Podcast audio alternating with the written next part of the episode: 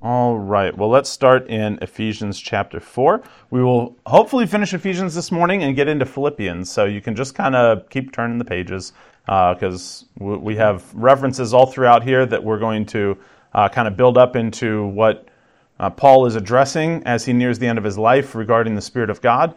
Um, so far, we have been over this, this concept that what unity comes from the Spirit of God is a unity that can't come from anything else. Um, as the church of Christ is no longer just Jewish as it started out to be. It became Gentile very quickly, the Holy Spirit showing the way for the apostles on that. Um, now there's just practical stuff going on in churches as to how do we deal with such differences? How do we deal with uh, the fact that we have different um, uh, concepts of how to live? How do we deal with the fact that some of us grew up Jewish, some of us grew up Gentile, some Greek, some Roman? Uh, how do we work through all that kind of stuff? What do we think of as the Spirit of God? We still deal with this in church, uh, though not to that kind of level, um, unless you live in a different area. We tend to all be of the same country. We kind of all grew up with the same language, uh, especially in our country. And so we don't really deal with some of the more deeper issues uh, that exist between uh, Christians worldwide. But uh, it's helpful for us, to, I think, to, to look into this anyway because the differences that we do have, um, small though they may be, do tend to take front stage. And uh, while we may be from the same cultures, we will have different ways of interacting, especially in a time period like ours where we can divide over anything and kind of go to fists about it all. So let's kind of start in Ephesians chapter 4, verse 1, uh, and kind of pick up where we left off last time and then um, and then move towards the end of that chapter. So, Ephesians chapter 4, we'll pick up where Paul takes all of that marvelous theology that we walked through last time uh, on the reality of salvation and the dividing walls being broken down even between Jew and Gentile. Now, he gives us the application for three chapters, which is chapters 4, 5, and 6. Paul says, I therefore, prisoner for the Lord, urge you to walk in a manner worthy of the calling to which you have been called. Um, how is such unity to be pursued? Verse 2 answers with all humility and gentleness, with patience, bearing with one another in love. Uh, all of us, verse 3, need to be eager to maintain the unity of the Spirit in the bond of peace. Why? Because there is one body there is one Spirit, just as you were called to the one hope that belongs to your call one Lord, one faith, one baptism, one God and Father of all, who is over all and through all and in all. When he addresses this, obviously he is referring to the Spirit of God as the one through whom such unity comes. Uh, these virtues of the Christian life are not things that we uh, just strive and make happen. We cannot make them appear in our lives. Uh, the virtues of the Christian life are owed to the Spirit of God. And so when we read in the book of Galatians of the fruit of the Spirit, of love, joy, peace, patience, self control, gentleness, kindness, and faithfulness, all these things do not have their origin in us. And if they have their origin in us, they will surely fail at, at, the, at the slightest breeze. And what was what is being addressed here is the reality that in order to think about this rightly, in order to even think about our Christian walk rightly, we are eager to maintain unity, not just amongst us. We are eager to maintain unity in the uh, the unity of the Spirit in the bond of peace. It's not something that uh, we just dig down into what we find already unified amongst us. Um, any any old group can do that. We can just join together on what things we hold in common and then let that be that. But the unity of the Spirit makes peace between believers who disagree, makes peace between Jews and Greeks, makes peace between uh, those who are slaves and those who are freemen, makes peace between male and female, makes peace between husbands, wives, children, etc. Why does he express it this way? He says, because there is nothing else that will actually hold us together in any permanency. Real peace does not come through us. War and its resulting quiet times afterwards comes through us, as we're learning yet again in the world's history. We are not capable of lasting peace. The Spirit of God is. Opening to Ephesians 4. We're in verse 3. And so, how do we pursue that in the church then, practically? And this is where Paul is just going to continually remind us the way that that is pursued is that we are eager to maintain the unity that comes from the Spirit of God, not eager to maintain the unity that we all naturally hold, right? The, eager, the, the unity that we naturally hold, what things do you think we all hold in common? Let's kind of just go down those roads. The way we dress. Ah, great. Yeah. I mean, we tend to dress in a manner that's consistent with 21st century Americans. Yep. Oh, that's another one. We're all citizens of the U.S., right? So we hold that in common. Can these be defining characteristics of us as the body of Christ, or are these happenstances along the way? Right. What happens when they become definers of us is that we will only be unified in so much as those things we have in common, right? And so, someone that comes from another country and, and sets foot into our services may actually feel out of place, even though they're a Christian. One of my goals as a pastor, for instance, to encourage a church to maintain the unity that the Spirit brings, is I wanted to be able to have a service where a brother or sister from Nigeria can set foot into our service and feel right at home. Right? The, the reason for that is not because we eschew where we live or we throw away uh, our citizenship or our language or our dress code or anything like that. No, it's because what we are focused on is what Christians have in unity. That is Christ, that is the peace that comes through the Spirit of God, even if our countries were at war with one another. Somebody that is a Christian should be able to come into the fellowship of the church and feel at home.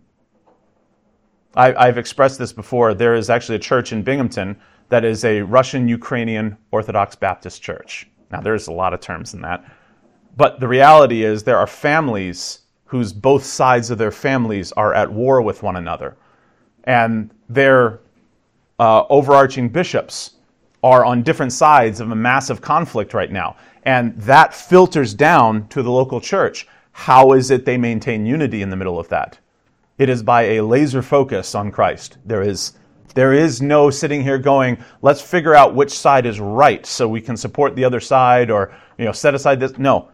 It is to focus on Christ and the unity of the Spirit and the bond of peace. Here's the reality, right? Ephesians is being written in about the year 62 63, something like this. In the year 70, the Roman Empire, where both um, Paul is imprisoned by and a citizen of, and Ephesus are Greeks who belong to the Roman Empire, will actually invade and destroy Jerusalem, not even seven years after this. And so the encouragement from a Jewish man to Greeks living in the Roman Empire, both as citizens, in the, in the twirl of all that that's going to be going on, is to say, Still, when we come together, there is a unity of the Spirit. Hey, Levi, can you color a little bit quieter, please? Only time I've ever said that sentence. Thank you, sir. And so he reminds us there is only a singular reason why we can do this because there is only one body. There has to be because there's only one head of the church. The head of the church, Christ, cannot be the head of multiple bodies. There is one church, one body, one faith. There's only one way of salvation, one baptism. There's only one sign of such salvation. There's only one God. He's the Father of all. It's a, what, what has happened involves the entirety of the Trinity and the entirety of creation, which means if you are part of this creation, you have no excuse not to be in unity with another part of this creation that is saved by God as well. There is no excuse. Not war, not famine, not plagues, not anything else. I fear sometimes, and with good reason, that because we have passed through such times of relative peace that we've forgotten how to weather times of difficulty, at least in the West. At least right now. he reminds them, he says, this is, this is similar in every way, is the way that you were called to one hope. There's not multiple hopes for Jews or Greeks or slave or free or Scythian or barbarian or Roman. We all have a singular hope, and his name is Christ Jesus. One Lord, one faith. There's one God and Father of all who is over all and through all and in all. Do you really think there's a part of this creation whereby God has saved somebody and then we do not owe them fellowship? Paul says there is no such creature. You say, well, what if they're wrong? What if they're part of a, a culture we don't like? Yeah, I know. That's part of the struggle of this. That's why there needs to be constant encouragement to this, because otherwise there's divisions and factions. And Christians are very, very good at creating such things. Uh, they were even doing it in the first century. I'm of Paul, I'm of Apollos, I'm of Cephas. We're all of Christ, are we not? Who is Paul? Who is, who is Peter? I'll say and remind to my Roman Catholic friends who is Apollos? Just servants. Christ is what holds us together. And if he doesn't hold us together, then our unity is a farce. Because our unity is only maintained by what we can make happen. Yes, we do. Yes, we do.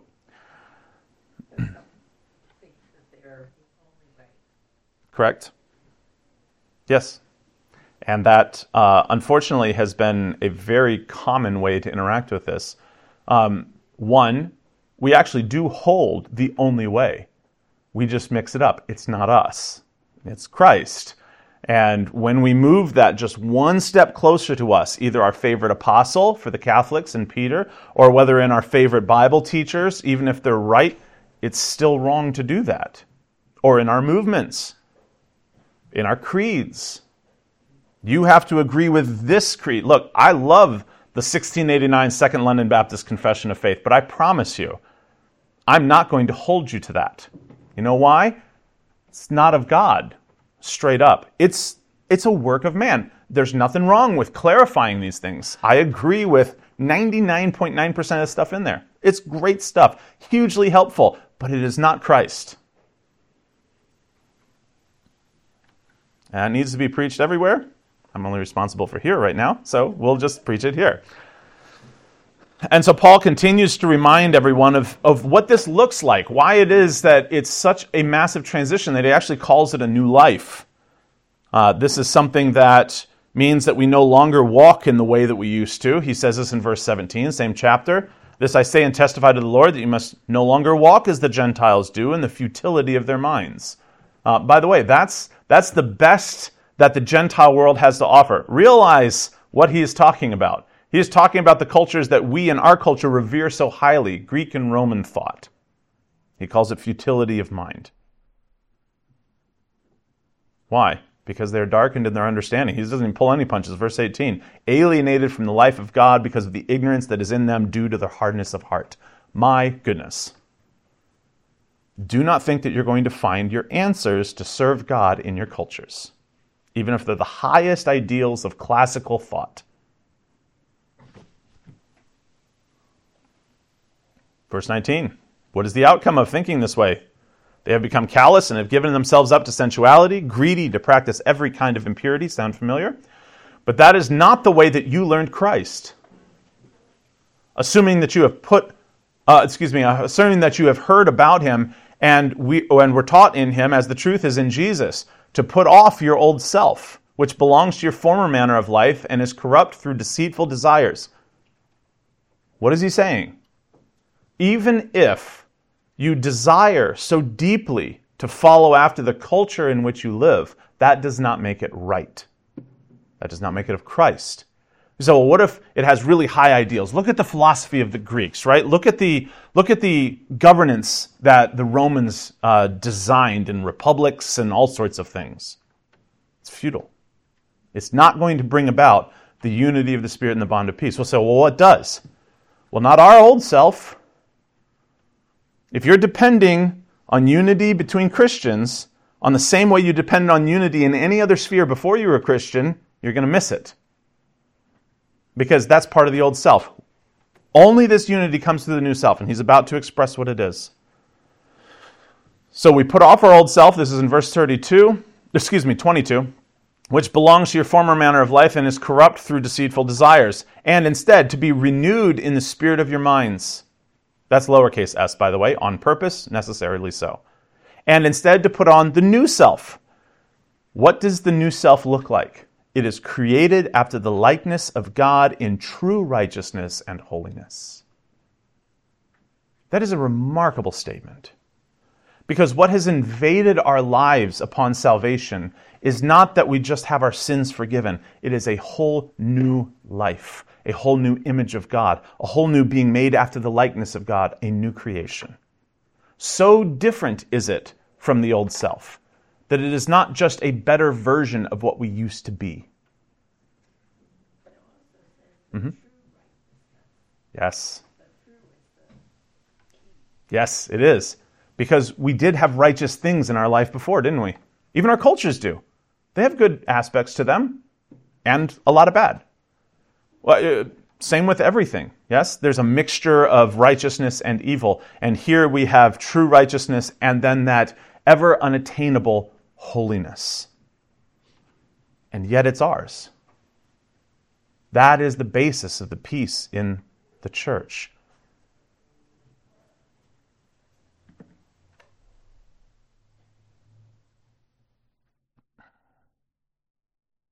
Verse 25 Therefore, having put away falsehood, let each one of you speak the truth with his neighbor, for we are members one of another. We actually are owing truth to one another. We're indebted to be truthful with one another. It's a very interesting way to put it. It's actually the way the new life works. What was the old life? We can just lie to get our way. Well, what does he say here? No, no, no. Th- that kind of deceit comes from our desires of natural things. We are actually created after Christ. Does God lie to us? Well, what if it hurts our feelings? He does not lie to us. In fact, he cannot. And yet we find ourselves a mixture of both that struggle back and forth, don't we? Right? One side of us that finds ways in this world to get ahead through lying or through deceit or all of these different things he's about to list anger, stealing, whatever the case may be. It can get us ahead a little bit. And then there's those who will push it to say, look, just lean into that ever more. If you lean into anger, you can make people do what you want to do, or what you want them to do. Therefore, that's good management. I had a manager that once told me that. Fear is the best tool to lead people.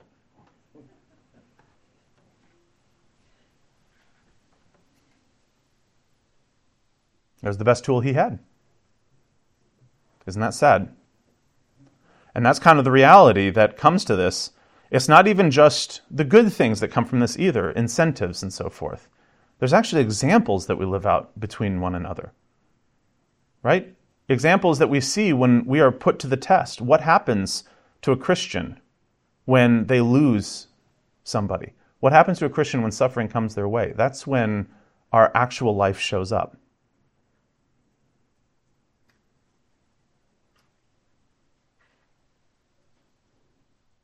So, what are we told to do? Verse 25. Here's what it looks like we put away falsehood and speak truth with his neighbor. Who are neighbors? Other Christians that may or may not be like us. We are members one of another. Verse 26 Be angry and do not sin. Doesn't say all anger is wrong. There's some anger that is downright necessary. But we all know it crosses to sin very, very easily. It is why the wrath of God, it says in James, never produces the uh, righteousness of God the, or see, the wrath of man, excuse me, never produces the righteousness of God. Why is that? Because that's not the way in which it comes.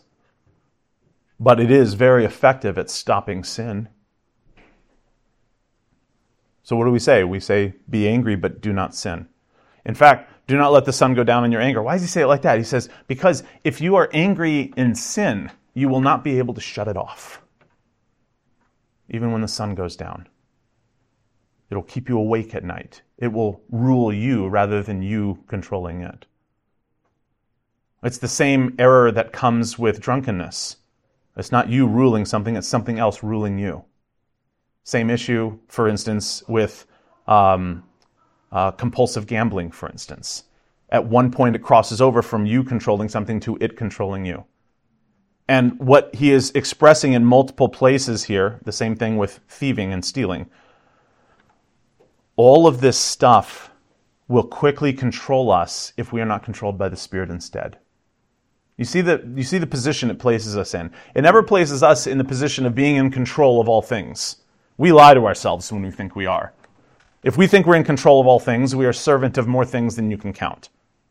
Either we are controlled by the Spirit of God or we are controlled by deceitful desires. End of story. He says so for the Christian, right? We are to give no opportunity to the devil. Verse 28 Let the thief no longer steal. Instead, let him labor, doing honest work with his hands, so that he may have something to share with anyone in need. In other words, look at the exact opposite goal. If you are stealing from people, it is in order to take from them and serve yourself. He says instead, how about you go out, make, uh, make a living, work with your hands, so that you may be able to be generous. It's the exact opposite of it. Let no corrupting talk come out of your mouth, but only such that is good for building up, as fits the occasion, that it may give grace to those who hear. Corrupting talk can be all manner of things, and it's meant to be very broad. It can be sowing discord, it can be complaining, it can be just destructive things you say to somebody to tear them down and make yourself feel better. But here, what does he say? The exact opposite. The goal of your words should be to build one another up not tear one another down. Wherever the occasion presents itself, that it might give grace to those who hear. Verse 30 is kind of where we were heading here. Do not grieve the Holy Spirit of God, by whom you were sealed for the day of redemption. Now, without the context, it's kind of hard to understand what in the world that means. How, how does the Holy Spirit of God grieve? But in context, it makes it very clear. Don't wrestle with him. Look at the life he's bringing in you. Lean into that. You say, well, what, what if I don't get ahead in the way that, you know, lies get me ahead? What if I don't get ahead? Or what if, what if my life is easier without being honest at all points? Or here's a little bit of stealing, but it's not that bad. It just kind of, you know, I just needed this. I don't need to pay all my taxes. It'll actually set me free to keep some of this that is the exact opposite of the life of God. Pay your taxes. Fear God and honor the king. Do good to all. Love the brotherhood. How many different ways can it be expressed to us to say that the life that God is working in us through the Spirit of God is not something that comes natural to us? What does come natural to us is grieving that, is actually fighting against Him. And so he then gives us a huge list of what that looks like. Verse 31 bitterness, wrath, anger, clamor, slander. Get it away from you. All malice. And instead, the opposite be kind to one another, tender hearted, forgiving one another as God in Christ forgave you. Now, I want to put out there this does not mean that you just get steamrolled by angry slanderous, malicious people claiming to be Christians. No. This means you forgive one another when there is anything consistent with, as John the Baptist says, fruit in keeping with repentance. If somebody comes up to you and says, I deeply apologize, I slandered you in this way and it was wrong, forgive them 70 times 7. But if they defend their error and lean into it and make it their job to destroy you through anything in these lists bitterness and wrath and anger. This is why things like church discipline exist. So that we do not get dominated by things that are leading us to death and instead are placed on the same life that God is working in us all. So that we may be free to be kind to one another and to be tender-hearted without somebody coming up and destroying us. Why do we forgive one another? God in Christ forgave us. Any Christian that is coming to another Christian heartfeltly seeking forgiveness should be given it with no hesitation. And you say, that, that goes against my, oh, that's, that's frustrating. Yeah, yeah, I know. Peter said the same thing. How, how many times in this, in this new kingdom that you're bringing? How many times in the kingdom of heaven does my brother sin against me and I have to forgive him? Seven? Seven whole times? I mean, that is the number of perfection. It's really high. It's like the number of creation. There's all sorts of uh, importance to that. And Jesus, in a very hyperbolic way, just goes, just multiply it by 70. Seven, 70 times 7. Just, just forgive them. As a side note to that, Christian, if you think you have exhausted the forgiveness of God, realize He never commands us something that He Himself does not do.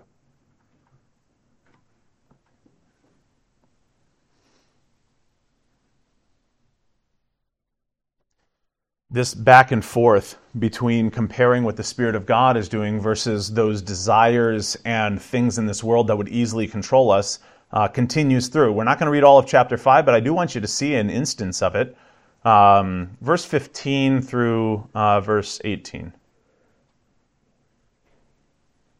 Well, actually, we'll just do 15 through 21, but 18 is what we're going to be paying attention to here.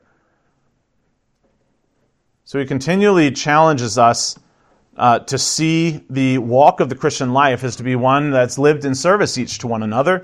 And so he tells us in verse 15 look carefully then how you walk don't walk as unwise people, but as wise people. I mean, that's pretty straightforward stuff. I mean, that's basically the whole book of Proverbs in a single verse. I like it.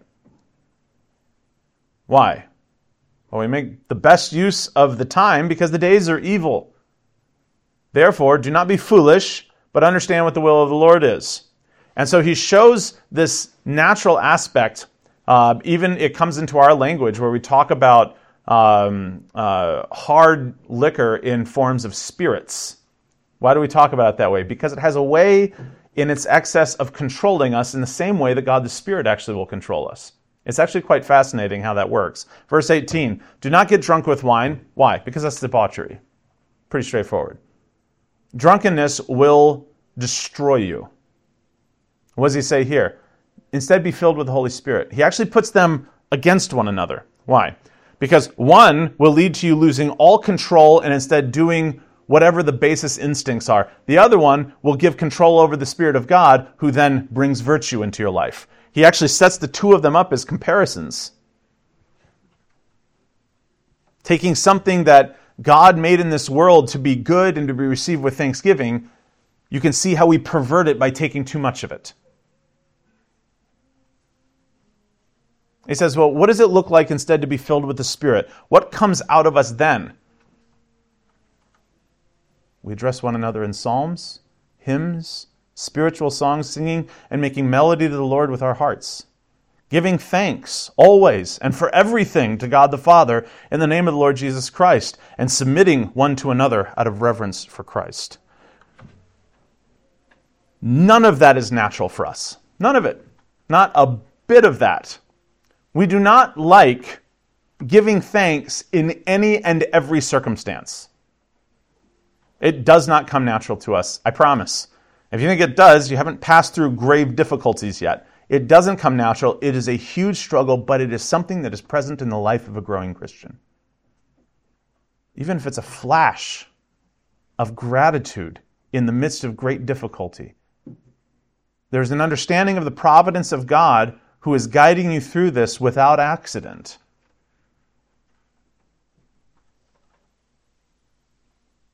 Submitting to one another out of reverence for Christ.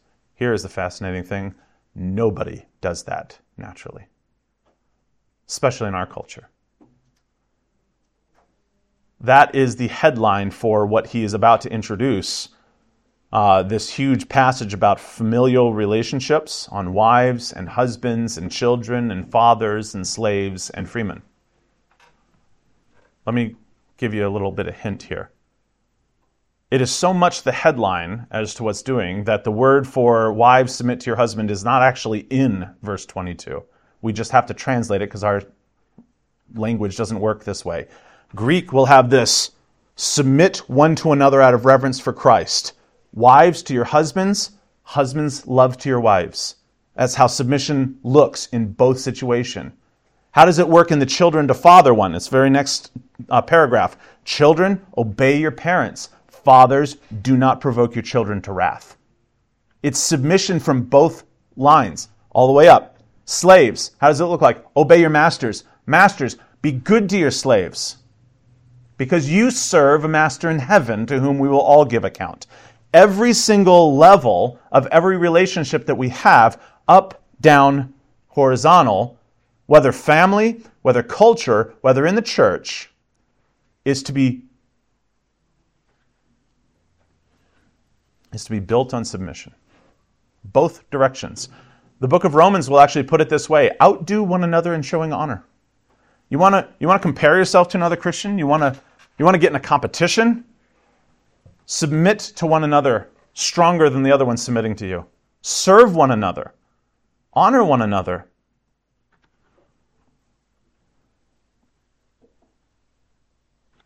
He holds wives to a similar role that the church has to Christ. He holds uh, much more strictly and dangerously husbands to the same role that Christ has to the church.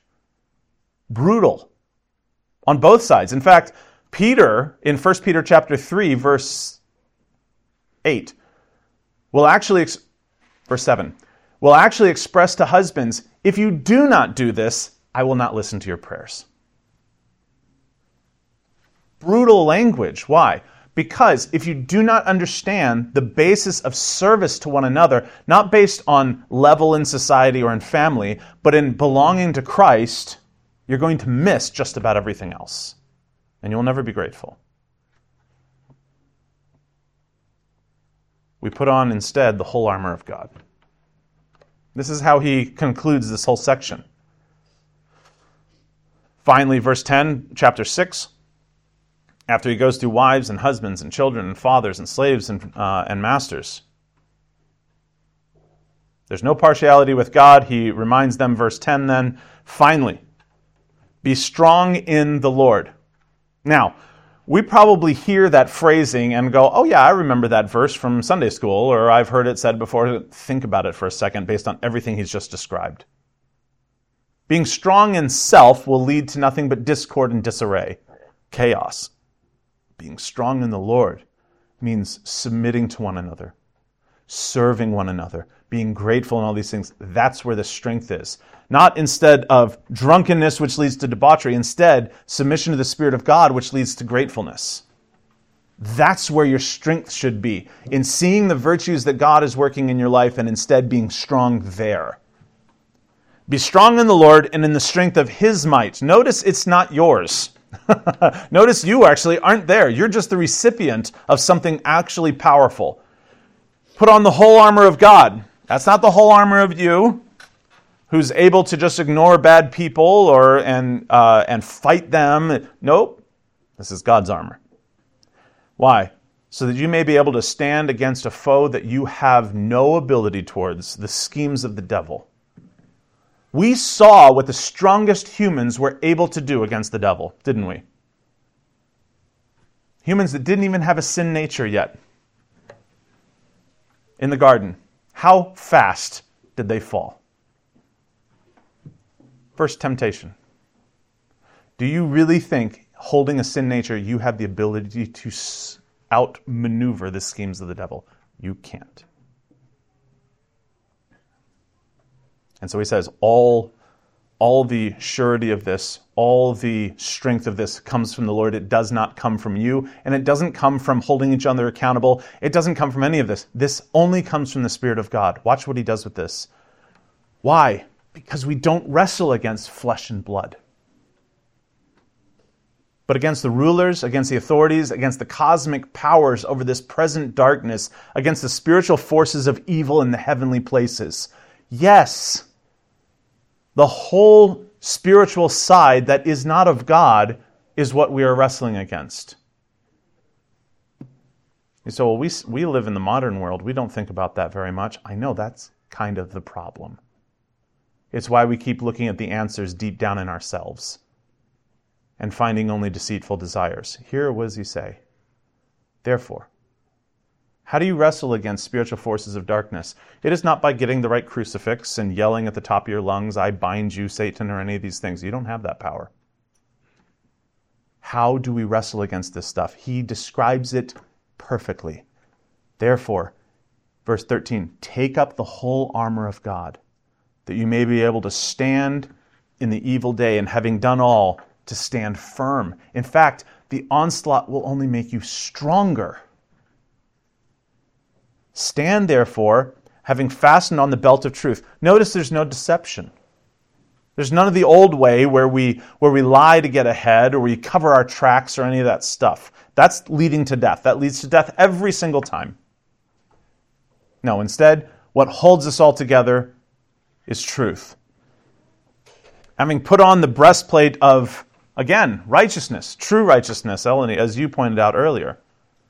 And as shoes for your feet, having put on the readiness given by the gospel of peace. How is it that we stand firm? Well, the same way that Roman soldiers did. They had shoes that were lashed to their feet that actually had cleats in the ground. What is it that gives us that kind of surety? It is the good news of peace between us and God. We are not fighting the spiritual forces of darkness while trying to make God happy. No, no, no. That's not how this works. God is pleased with us because of the righteousness of Christ. Therefore, we stand in peace with God as He continually works these things in our life truth, righteousness, the gospel of peace. In all circumstances, then, take up the shield of faith. Again, reliance. The whole concept of faith is that we rely on God to actually be our sure defense. How many different psalms can come to your mind on this? God is our refuge, a sure help in time of trouble. God is a shield to the righteous. There's dozens of places where the psalmist used the exact same picture here. We rely on God. Why? Because he truly is the keep of the castle. What happens with the shield of, of faith? It will extinguish all the flaming darts of the evil one. Take the helmet of salvation, which the book of Colossians will actually add in the caveat the helmet of the hope of salvation. Know that you belong to God. That assurance does not come from you doing lots of good actions. That assurance comes from Christ through the Spirit of God. Take the helmet of salvation and the sword of the Spirit which is what we're here for. The sword of the Spirit, which is the Word of God. Thankfully, he told us exactly what that is. Elsewise, how quickly would we say, hey, we finally have a weapon of offense? No, all of these are defense. All of them. And the only one that's able to inflict any wound on anyone else is the Word of God. It is not us. In other words, we do not come in and rebuke any of this. You don't have that power. Your words don't have that ability. The Word of God does. Again, the psalmist comes to mind. The word of God I have hid in my heart that I may not sin against him. Why?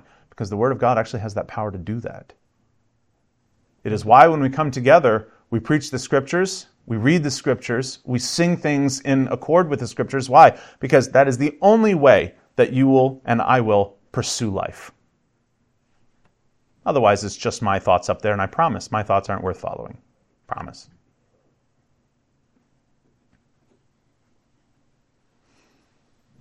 Verse 18, praying at all times in the Spirit, with all prayer and supplication to that end. Keep alert with all perseverance, making supplication for all the saints, all the saints, no exceptions. You do not stand in an army and then grade whether or not that person standing next to you is worthy to stand next to you. You are in that army, it is the Lord's army. Pray for everyone, encourage one another. Hey, your belt is coming undone. See to that error. Hey, Hold the shield up higher. Let's protect one another. Don't set your sword on the ground. You cannot fight this battle without the Word of God. This constant reminder to one another, praying for one another, that's the picture that's going. We march forward. Why? Not because we're actually going to come out here and destroy everything. No. Instead, God is going to put an end to all these things. These are defensive stances while we live in this world. Don't allow one another to be taken over by this. Persevere to the end. Endure with all prayers. And then he asked them, Pray for me too. He's in prison. He's about to be executed. The next year after writing this, he's going to be beheaded in Rome. So he said in verse 19, not only make supplication for all the saints, but also for me. That words may be given to me in opening my mouth boldly to proclaim the mystery of the gospel, for which I am an ambassador in chains, that I may declare it boldly as I ought to speak.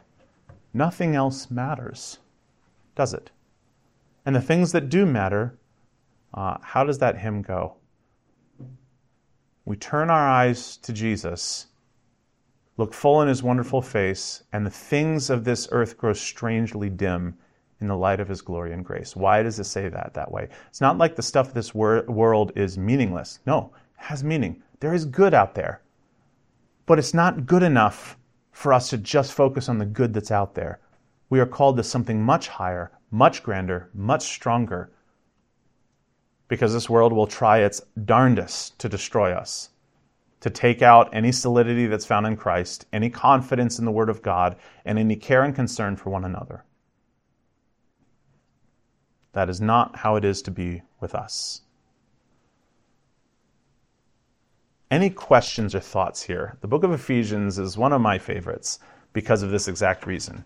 Um, any questions or thoughts here at the end? I had never seen husbands and wives at a different level. Yes. The wives are just told to submit, the husbands are told to love their wives. So it's a completely dramatically different standard. Right. Um, one is held accountable. The physical and spiritual. Yeah. So both of them are spiritual. One is more parent, the other one is more severe. Um, yeah, you're exactly right, and that's why I say what, what a terrifying thing um, to to have as your one singular example to how to be married is Christ and how He treats the church. Um, by the way, husbands, um, how you treat your wife says a lot about how you think God interacts with you. That's a terrifying thought, to be perfectly honest. Um, wives, the same. It's how you think the church treats Christ. The same for children to their parents. The same for fathers to their children. Note, notice a, a man who um, has a bondservant and children and a wife, how he is focused on in three of them and told in all of them behave like Christ. Don't provoke your children to wrath and be kind to your servants. What's the implication of what our natural thing is? Lord over your wives, use anger to control your children in any which way, and mistreat your slaves to make them do whatever you want. You can see the ways of the world versus the way of being a Christian father. Same for women in there. Wives, what does it look like? It looks like submitting to your husbands. Why? It's not because they're right. I promise. It's not. It's because the whole point of marriage was to depict the church to Christ. The whole point of it. It's not about who gets to make decisions. Look, a loving husband will take the, the conference with his wife, period. All right? That's why our current culture is so laser focused on destroying Correct. Because if, if godly marriage is destroyed, then we actually have no basis to understand what the church's relationship to her Savior is. Because there's nothing else in everything. All we will do is we'll look at it in the form of government. And I'm not going to bring politics into this, but I will say this the way that people look at the government says a lot about what they think about God. Give me this, give me this, give me this, give me this. Don't tell me what to do. Happens on both sides of the political spectrum.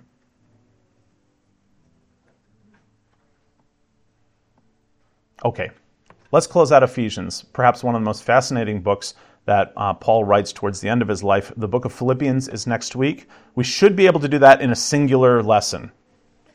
We will see how that goes. Uh, if you're not familiar, um, as Paul continues on to his life, the letters he writes are shorter and shorter and shorter.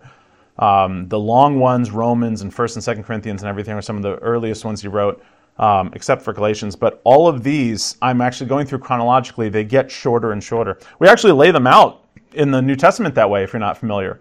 Romans is first because it's the longest, Philemon is last because it's the shortest. We just that's all we did. So that's uh, unfortunately it's not chronological. I kind of wish it was because it would make teaching this a little bit easier, and we would read them in order, which would make far more sense. Uh, but then I'd be out of a job because you'd be able to understand all that. No, no, just kidding. Alrighty, uh, let's pray at the end of this uh, for the strength that only comes from the Spirit of God. Father, we are very grateful for your word. Um, it consistently lightens our feet it shows us the path that's in front of us, sometimes only one step, sometimes many. Uh, but Father, at all points, we know that this new life that you have given us in Christ is not owed to our great piety.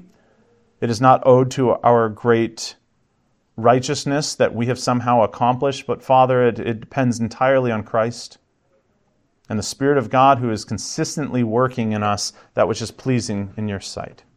We thank you that your word does this to us. We thank you that the fellowship of the church continually reminds us of the need that we have to not focus on ourselves, but instead to focus on Christ. We pray that our fellowship may be that even very much this morning, especially as we come to the table of communion. We thank you, Father, for all these things in your Son's name. Amen.